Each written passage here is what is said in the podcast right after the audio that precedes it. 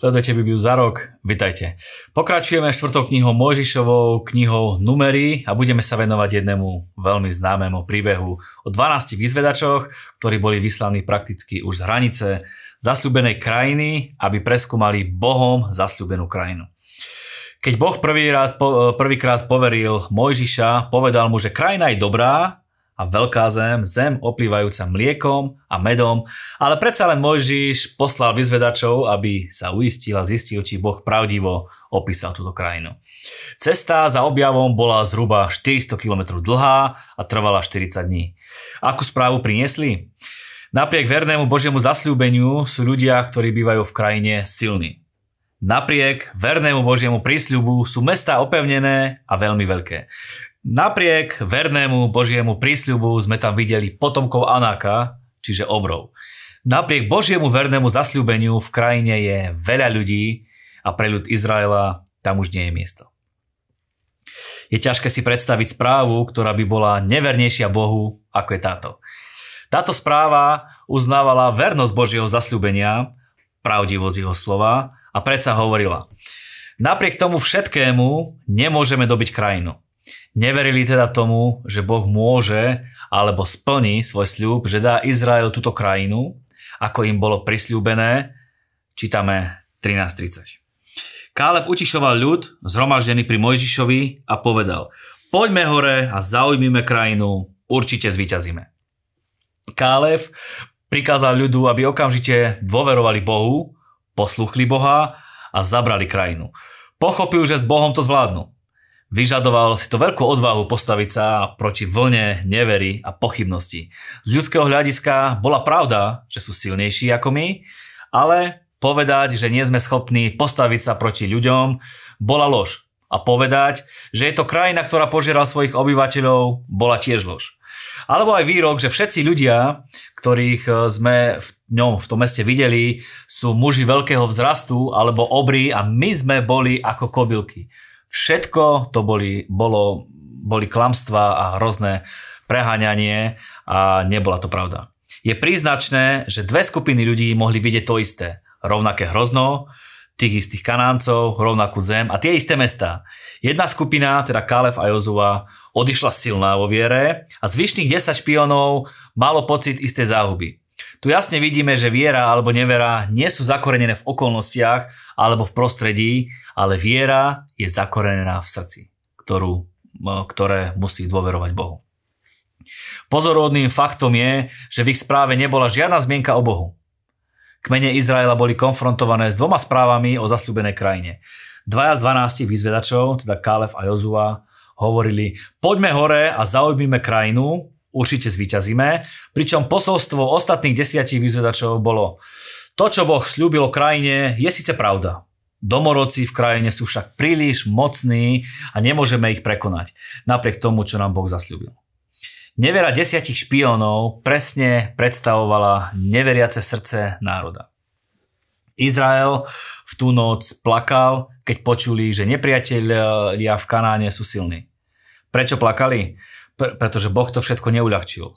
Často to od Boha očakávame a preto sa často pohoršujeme nad tým mm, rôznym, čo sa nám deje, nad nejakou nepriazňou osudu.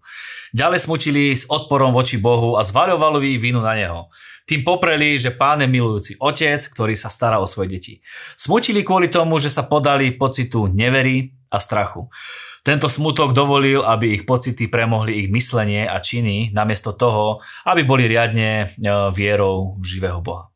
Smutili aj nad stratou. Často smutíme aj my nad niečím, čo zomrelo. Cítili, že sľub Kanánu zomrel a stal sa akýsi nemožným pre nich.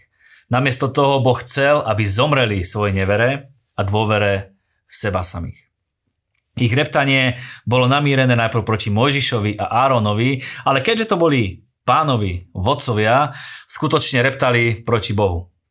Jozua a Kálev pochopili, že ide o vzburu proti Bohu a povedali im, len sa nebúrte proti hospodinovi. Nasledujú ich známe výroky, že keby sme len zomreli na púšti, prečo nás pán priviedol do tejto krajiny, aby sme padli mečom a či by nebolo lepšie vrátiť sa nám do Egypta. Výzva viery pred nimi sa zdala taká veľká a taká strašná, že by radšej zomreli, ako by pokračovali v tom, čo pre nich pán naplánoval. Pre túto generáciu Izraelitov je tragické, že Boh im dal to, čo si želali, to, čo si želalo ich spúrne a neveriace srdce. Zomru na púšti a nikdy sa nedostanú do zasľubenej krajiny. Priamo obvinil, obvinili Boha z hriechu a z toho, že im robí zlé a obviňovali ho z plánovania vraždy e, ich a ich manželiek a ich detí. Jeho vlastný ľud ho teda nazval zlým a vrahom. Vracajú e, k tomu, čo by sa e, dalo nazvať otrockou mentalitou. Tvrdili, že uprednostňujú svoje egyptské otroctvo pred cestou viery, ktorú zamýšľa Boh. Počas dvoch rokov zažil ľud Izraela nespočetné množstvo dramatických zázrakov. Obrovské veci. Vrátanie každodenných zázrakov manny a Božej prítomnosti v ohnivých a oblakových stĺpoch. Keď e, však prišlo v kritické situácii na lámanie chleba a mali dôverovať Božiemu sľubu, zlyhali. Povedali, že vyberme si vodcu a vráťme sa do Egypta. Toto bola čistá vzbúra. Povedali, že nechcú Boží plán, nechcú Božích vodcov a nechcú Božiu zem. Tu Izrael veril, že oni vedia lepšie ako Boh. Povedali si, že ich väčšina alebo ich väčšinový hlas má väčšiu múdrosť ako samotný Boh. Dali tým najavo, že sa im nepáčil Boží výber, preto chceli vodcu, ktorý by ich skutočne zastupoval. Celé toto zhromaždenie no, potom povedalo, aby ich ukameňovali Jozefu a Kaleba, lebo tak je to, že tí, ktorí sú zbúrení a neveriaci ľudia, nedokážu vydržať mužov viery, ktorí prichádzajú s nejakou víziou. Chceli ich zabiť za to, že ich vyzvali, aby sa e, vzdali svojej nevery a dôverovali Bohu. Boh dal jasnú odpoveď, keď sa zjavila jeho sláva a dal národu jasné posolstvo. Táto generácia musí zomrieť na púšti a nikdy neuvidí zasľúbenú zem. Špióni e, zastupujúci celý Izrael zlyhali v teste 40 dní. Teraz bude národ skúšaný na 40 rokov, až potom, čo generácia neverí a vzbúry zahynie, budú môcť vojsť do zasľubenej krajiny. Smrť desiatich vyzvedačov, čo doniesli zlú správu a spôsobili neveru a zburu, nastala následkom Božieho súdu okamžite.